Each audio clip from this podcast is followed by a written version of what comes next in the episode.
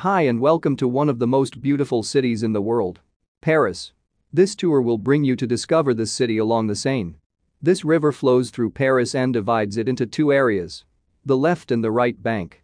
You will start from an unusual place, the Statue of Liberty, you will proceed with the most important attractions, and you will end at Luxembourg Gardens. I will also tell you about several incredible places that aren't included in this tour and the best restaurants that you should try. As there are a lot of attractions to visit, I suggest splitting the tour into two days so you can have enough time to appreciate every corner of the city.